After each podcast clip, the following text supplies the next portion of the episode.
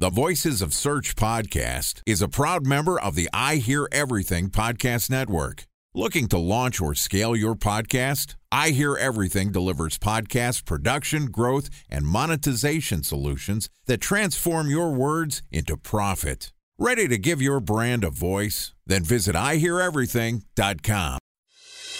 Welcome to the Voices of Search podcast, a member of the I Hear Everything podcast network. Ready to expedite your company's organic growth efforts? Sit back, relax, and get ready for your daily dose of search engine optimization wisdom. Here's today's host of the Voices of Search podcast, Tyson Stockton. Hey, what's going on? My name is Tyson from previsible.io, and in this episode, we're going to be discussing technical SEO at scale. Joining me today is Chris Reynolds, who is the SEO director at Indeed. Indeed is the number one job site in the world that allows for job seekers to search millions of jobs in more than 60 different countries and 28 different languages. Now, with this topic, I think technical SEO obviously is something that's covered a lot, whether it's in different articles, other podcasts, YouTube videos. But I feel like there's a huge differentiation between technical SEO and technical SEO at scale. And in a lot of ways, I feel like the at scale piece is almost like kind of like playing in the majors. it's like those are the big websites, and then you get just a layer of complexities that come with technical SEO in those large enterprise websites that you frankly just don't have as many risks or as many concerns on the smaller websites. So I'm excited to dive into this episode. I think we have a great guest here um, for it with his experience on multiple Fortune 500 websites. And this podcast is also sponsored by Ahrefs. What if I told you that you could monitor your website's SEO health, backlinks, and organic rankings at no costs? Sounds too good to be true? Well, it's not, because my friends at Ahrefs just launched Ahrefs Webmaster Tools. Ahrefs' new Webmaster Tools product quickly helps you improve your site's visibility by pointing solutions to over 100 technical issues that might be holding your search performance down. Plus, AWT monitors for backlinks so you'll know the most linked to pages and how those links are affecting your rankings. And AWT shares what keywords your website ranks for and compares how you stack up against competitors for key metrics like search volume, keyword difficulty, and traffic value. Look, monitoring your website used to require multiple expensive tools. And now, thanks to Ahrefs, that's not the case anymore because AWT will help you monitor your SEO health, backlinks, and keywords for free. And no, it's not one of those 14 day free trial offers. It's a powerful site audit tool that will keep working for you for free. So check out Ahrefs Webmaster Tools at ahrefs.com slash AWT. That's A-H-R-E-F-S dot com slash A-W-T. But with that, let's jump into the conversation. Here's my chat with Chris Reynolds, Director of SEO at Indeed. Chris, welcome to the podcast. Thanks, Tyson. Yeah, good to be here. Yeah, no, we've crossed paths a few times in the SEO industry. So I'm looking forward to being able to catch up with you. I know from work in the past, your technical SEO, your track record, and kind of resume of where you've worked has been with some of the larger big player websites. And obviously, like technical SEO has to be a fundamental in the strategy of SEO and the big websites. But what would you kind of call out for the listeners as being either heightened or new challenges doing technical SEO at scale versus just technical SEO on maybe like 1000 page website? Mm-hmm. Yeah, I mean, a lot of technical SEO for smaller websites revolves around like running a tool against the site and then finding a checklist of errors that you might want to fix. At scale, it becomes a different challenge because one, you have to identify the most important issues, and there are always going to be at any given point in, in the Search Console, uh, there'll always be you know dozens of things you could potentially fix, but it's really about finding those things which are most impactful. Um, I remember when I, I used to work at uh, as as did you, uh, I used to work uh, at and with eBay, and my first year there, coming from smaller websites, I I said to my boss, "Hey, I fixed this problem that affects like three four thousand pages," and he was like, "That's great, Chris, but it's a complete waste of time. We'll never see the impact of that on the top line." And so you have to really think about what's going to kind of move your primary metric. And then that often means making changes which impact millions, tens of millions, hundreds of millions of, of URLs at once, um, whether that's promote, uh, changing certain templates, being able to do things at scale, like content at scale, for example. So it's just a different, a different mindset. Uh, and I think actually my experience has been hiring people from smaller sites is it takes a lot of people, and it took me as well, uh, a lot of time to kind of get your head around actually the things that you've done for small websites. They don't really work for for large websites in quite the same way. And I feel like regardless of kind of like where someone's at in their SEO career, it's something that I would say even even if it's not your favorite thing, it's something worth doing for a while because of the unique challenge that it serves.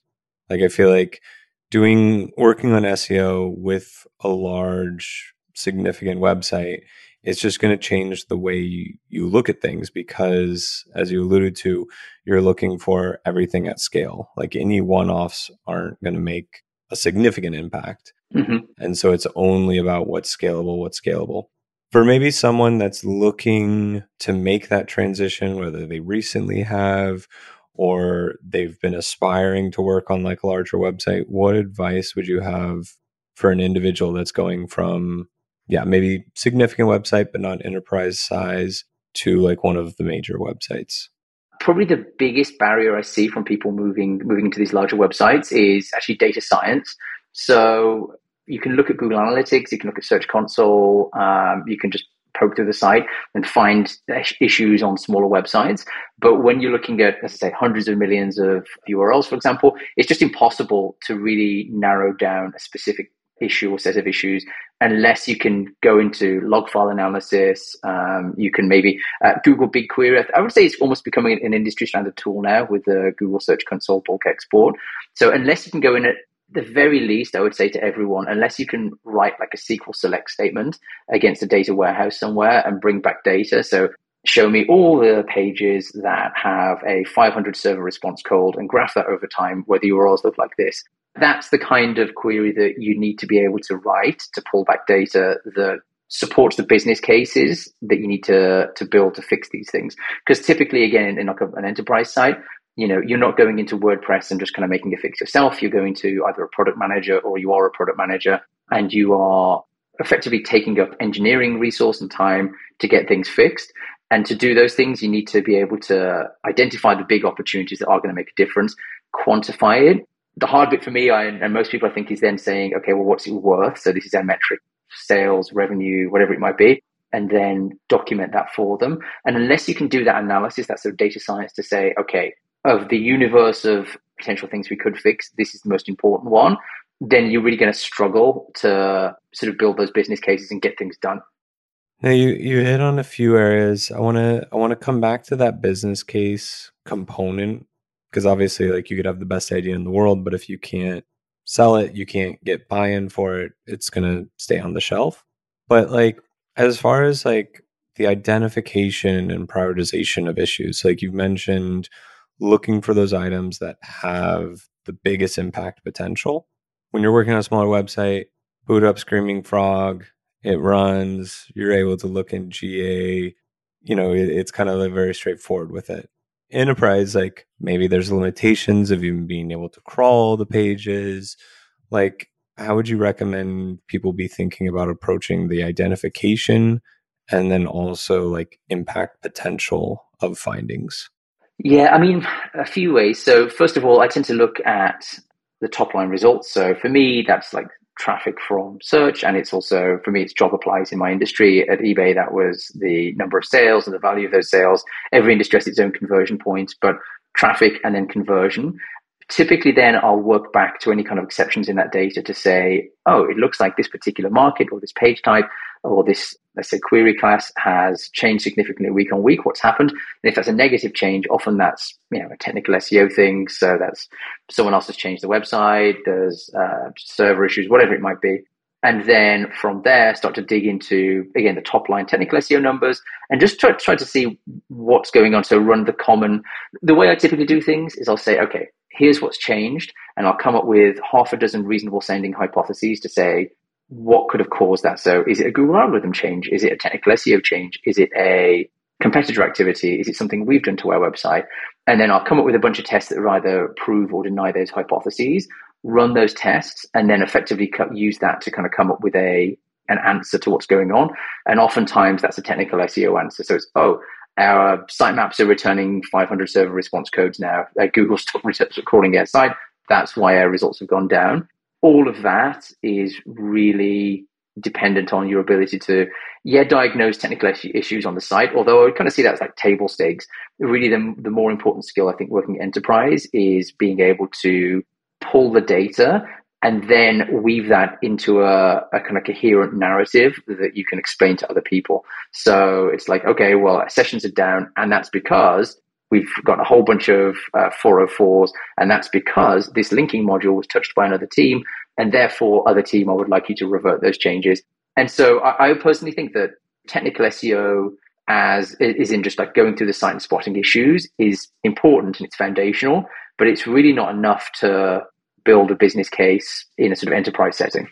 Absolutely. And the piece that you added on also like the net new possibilities, I feel like that's also an area of challenge when you're making this jump because it's like you could look at a few pages, hey, I have this idea, some form of page enhancement, and it's like, yep, great idea.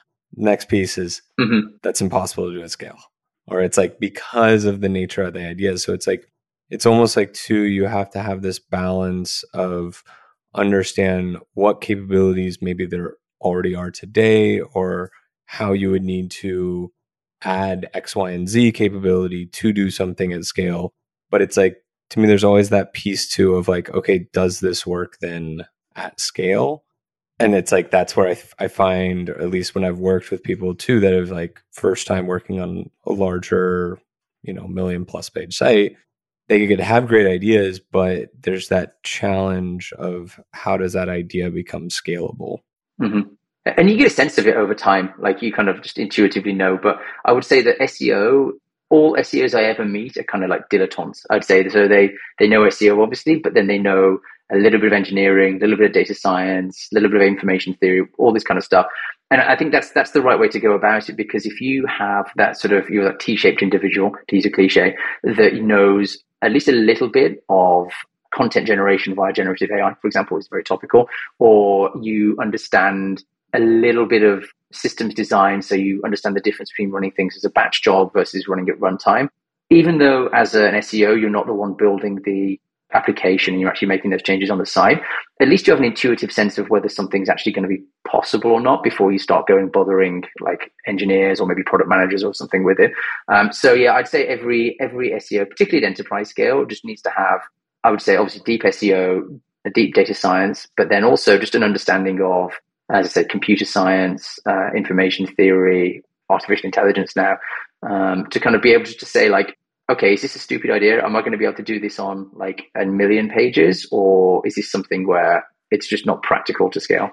Absolutely, and I guess another another piece within that as well is so you found something. There's opportunity for scale, as you touched on earlier in the conversation. There's the business case to it, like the impact potential.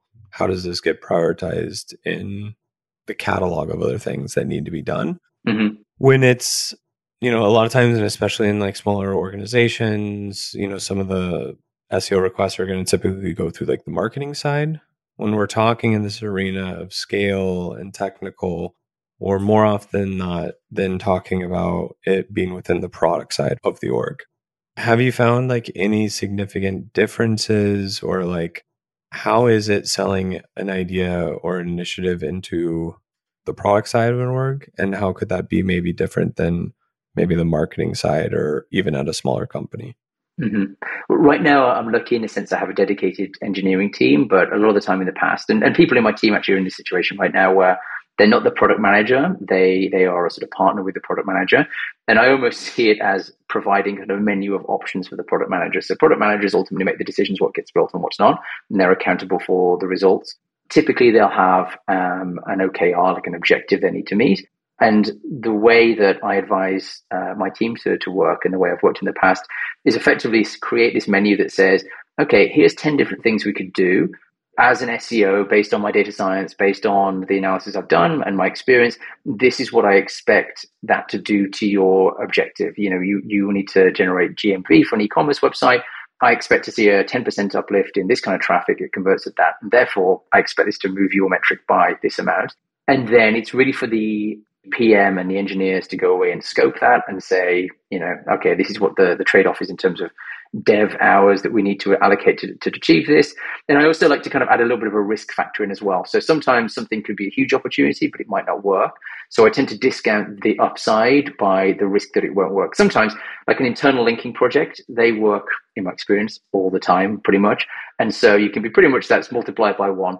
But if you're starting some entirely new page type, going after a new query class the site doesn't do already, maybe you want to downweight that and say, actually, there's this could be huge, but there's a chance it won't work. So when you have that risk adjusted uh, value and then you put it against the scope that the engineers and the, the PMs put against it, then the PM has this kind of, at least they can see then what they're getting into basically. So they have an idea over here that improves conversion. They have an idea over there that improves developer velocity. They have their objective they have to meet, and then they can go into it fully aware of what's going on.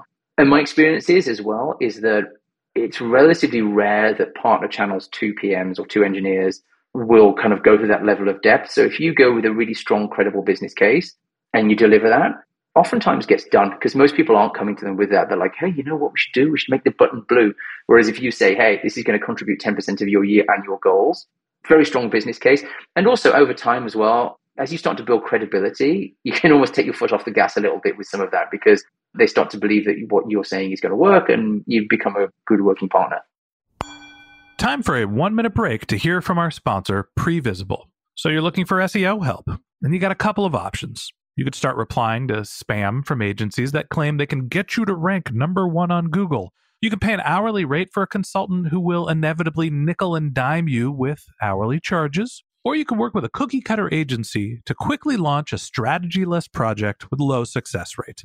None of those sound very good, now do they? Well, that's where Previsible's integrated consulting model comes in. Previsible draws from a collective 40 years of SEO and digital marketing experience to unlock your organic growth opportunities. They build custom solutions that combine strategy, technical expertise, content, and reporting to effectively operationalize SEO for your business. Previsible's four stage approach ensures that your SEO programs thrive by starting off with a strategy first approach. Then they support you in your efforts to create quality content, help you identify technical issues, and most importantly, they'll work with your cross functional teams to integrate your SEO strategies to make sure that your SEO budget actually drives results, not just your agency's bottom line. So join brands like Yelp, eBay, Canva, Atlassian, Square, all who rely on the SEO consultants at Previsible. For more information, go to previsible.io that's previsible, P R E V I S I B L E dot I O. Now, i I feel like a lot of the SEOs listening to this are probably just a little envious of hearing that you have a dedicated engineering team. It is awesome. Yeah, it's such a luxury. it's not something, I mean, a lot of SEOs are used to that, just scrapping and fighting for every ounce of bandwidth and resources that they can muster. But I feel like the last piece that you said on also coming with that complete information is so true. And maybe it's because not everyone has the experience working with those teams. So, you know, there's not familiar with the structure or the level of detail that's required. But I think it's one of the biggest complaints that I hear from SEOs.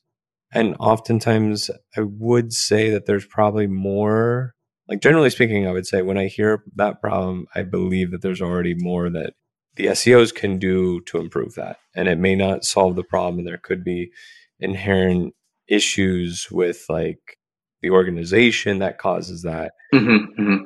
But I think there's always that room of like, just eh, what can we do more? What can we do better? What recommendations would you have for what to include? Like you gave some pieces there already, but if someone's like, "Hey, I'm not really familiar. I ha- I don't have a lot of experience writing dev tickets, joining grooming sessions, and maybe even like just how product and engineering works." But like, what recommendations would you have for someone that's running into that challenge of getting their tickets picked up by a dev team? Sure. I mean, so the way I tend to approach it is you sort of go through a, period of ideation. So you, for example, you start a new job, move to a new team, whatever it might be. You start to, as I say, dig through the data, see what's working right now, what's not, where the opportunities are, do the SEO stuff. And then I typically throw that into a spreadsheet and I'll say, okay, these are the initiatives. And then for each initiative, I will produce like a product requirements document. And that's typically like a two, three page document that goes through like where are we now? So let's say, for example, you see that there's a huge amount of crawl waste, for example, and you say, where are we now? Okay, well, only Google only actually uh, requests uh, 25% of our pages. And I think that that's just suppressing performance because there's some good stuff there that Google just isn't crawling to get indexed. And so you say, okay, this is the situation. This is our objective. This is what we want to achieve by this. So we want to reduce that crawl waste by 50%. And I think I think that's going to be uh, worth, and this is kind of where there's a bit of voodoo math, but I think it's going to be worth like you know 10% increase in traffic and therefore downstream conversion metrics. And then you would say, okay, well, specifically, what are we going to do here? What are the requirements for this? Like some people call it the acceptance criteria, but in the context of a, a requirements document, I just put uh, the, I guess, a specification. And so document specifically what is going to happen because like the more concrete you are, the more people can visualize how it might be done, and the better scopes you're going to get from engineers as well. If you just say like I don't know, improve crawl waste or fix broken links or something, it's quite hard to visualize what's going to go on. But if you say, hey, on these five page types, we have these three modules which are often linking to zero result pages or low quality pages or whatever. My ask to you is that, you prioritize the links by you know value or something, whatever it might be. And then the engineers can look at that and go, oh, yes, I see what you mean there. That makes a lot of sense. Um, and start to kind of do the scoping, so get some sort of buy in. And then the other crucial piece is just the measurement of that one. So when you go into the project, you should be defining some KPIs and say, okay, success for this project looks like, and then that is how you ultimately measure that two, three months down the line when it's all delivered and measured and stuff.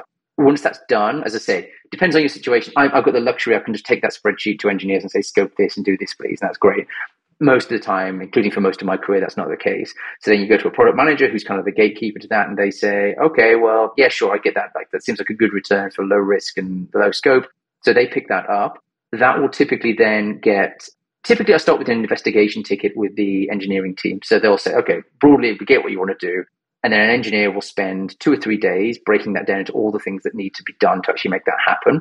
That will form an epic, which will be a sort of self contained initiative that gets delivered. So, you know, you sit there in um, stand ups for 15 minutes every day and then sit there in stand ups. So you sit there in a stand up every day and you, you basically kind of answer the questions, whatever it might be as they come up. Sometimes there's plenty back and forth. Maybe some trade offs to be made, you know, as you go through and you can answer those as the engineers progress and they find out more about what's involved. And then when that's done, you have a testing period. I'm personally a, a huge fan of A B testing because it gives you some concrete measurement that you can take back and demonstrate your value.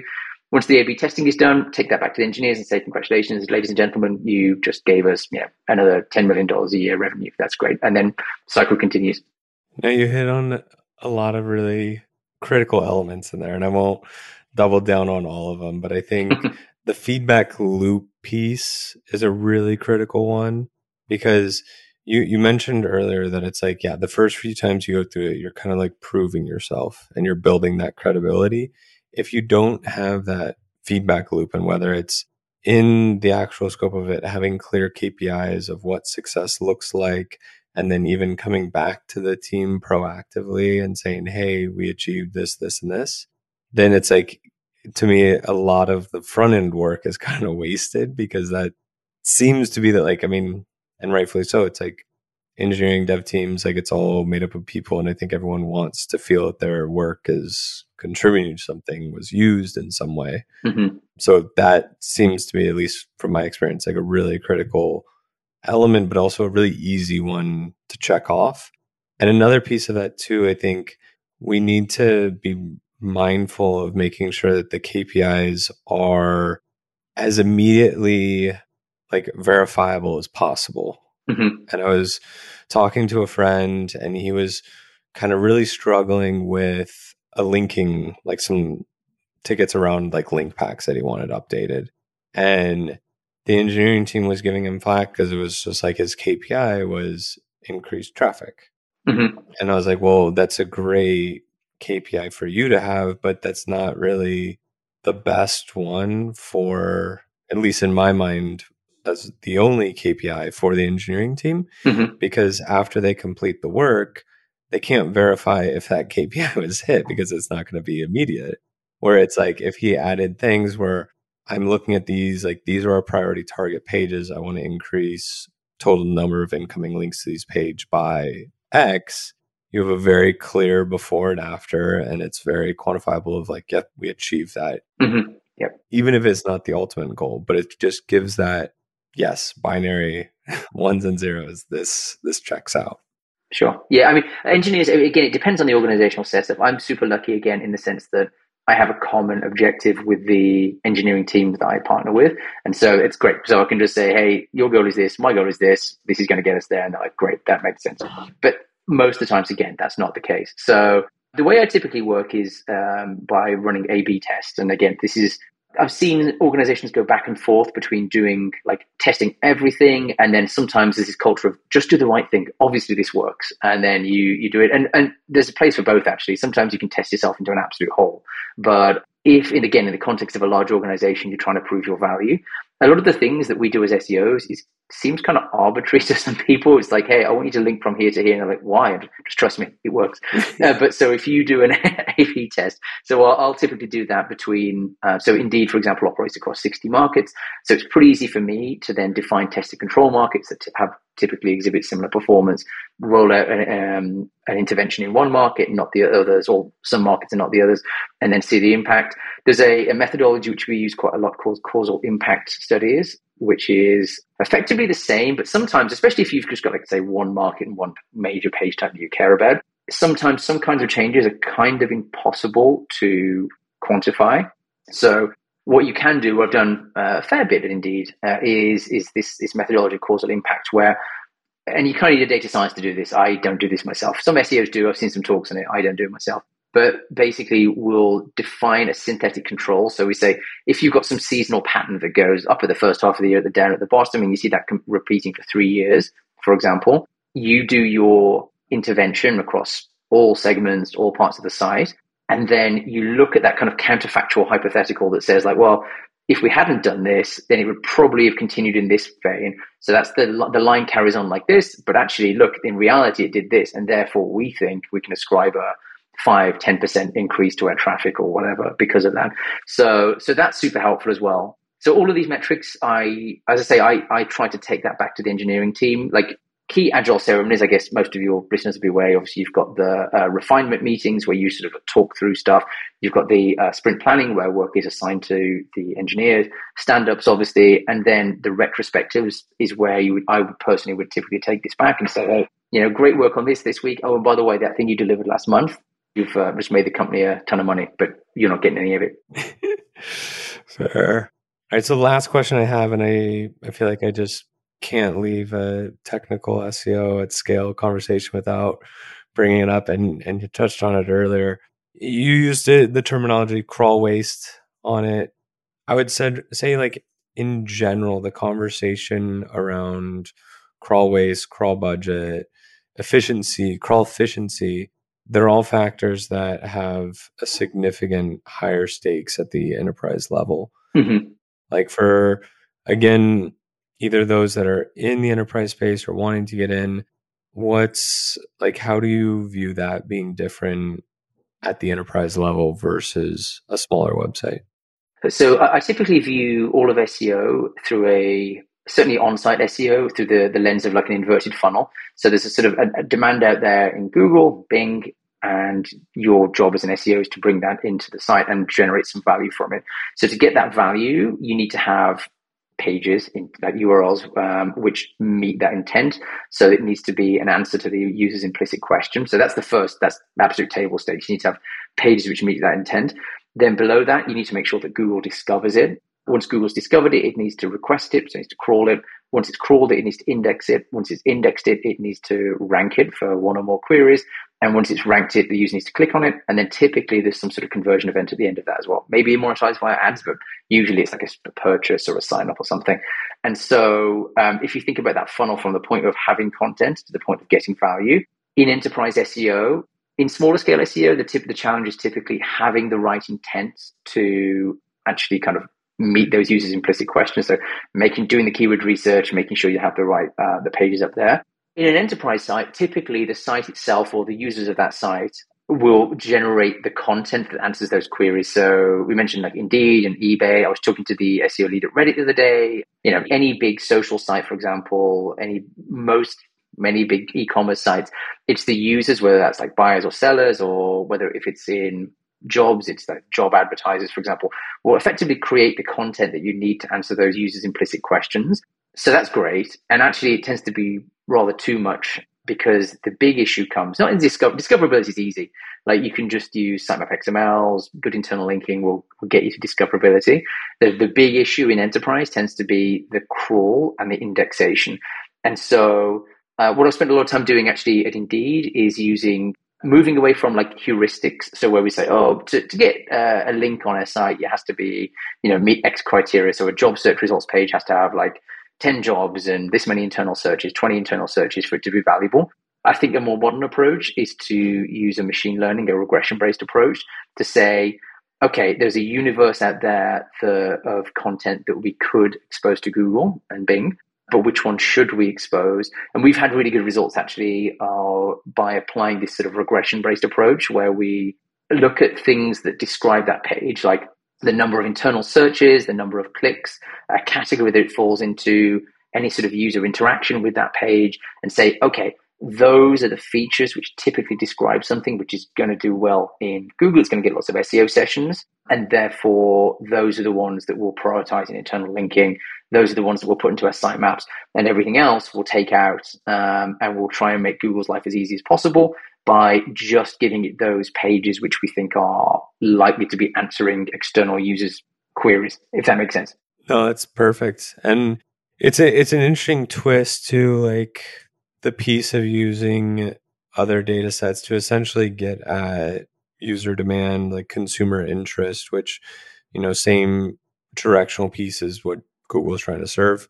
But it's interesting of having that opportunity to, you know, like a smaller website, you're just not going to have enough data to make any meaningful, yeah, decisions in the same regard of what you're saying. Mm-hmm. But I think it's also a good illustration that it's like the tools that you have at your exposure and kind of how you think about whatever problem it is can be shifted a little bit at the scale of enterprise. And the same thing as you might have additional challenges of operating at that larger scale but you also get the opportunity of having different tools or different things that you can tap into like assets that you could tap into from SEO that you just frankly don't have at the smaller website size.